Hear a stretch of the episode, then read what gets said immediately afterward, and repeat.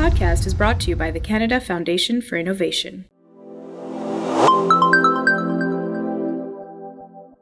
Laureen McIntyre is an associate professor in the Educational Psychology and Special Education Department at the University of Saskatchewan.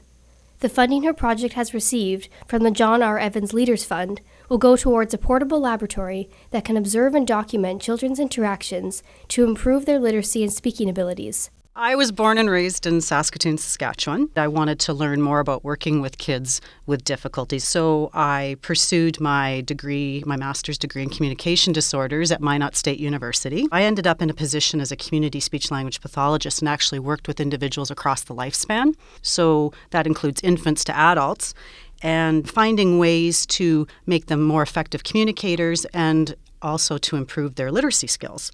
That's often a challenge that I found really interesting. That's what kind of brought me into speech-language pathology and special education.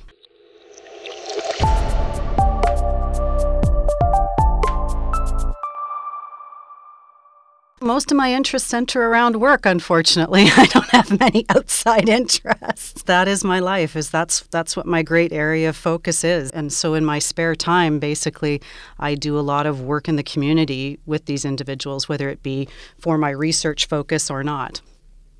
The research project I'm currently working on, we want to be able to improve the language and literacy abilities of individuals in rural and northern communities. And that through that, also support the educators and the families who work with them. Because what we see is when individuals have strong language and literacy skills, they're more independent, they have stronger social and emotional skills, there's more employment opportunities for them, and these are the individuals that are more likely to access post-secondary experiences as well.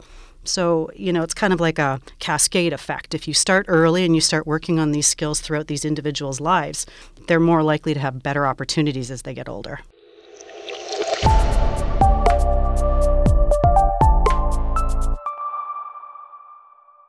One of the challenges when you're working in natural learning environments is to be able to document and analyze the interactions you're seeing without being intrusive.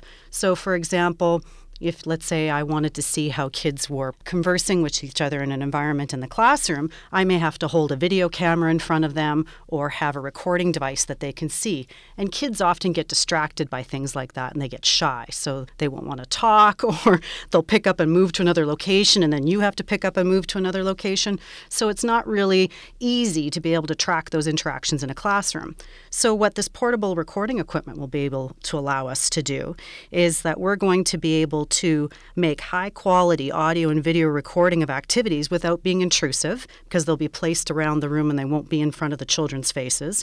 And we'll also be able to analyze the content of these recordings with this equipment and software to allow us to see more natural interactions versus the contrived ones you'd get if we were in like a university laboratory where they were sitting in a room.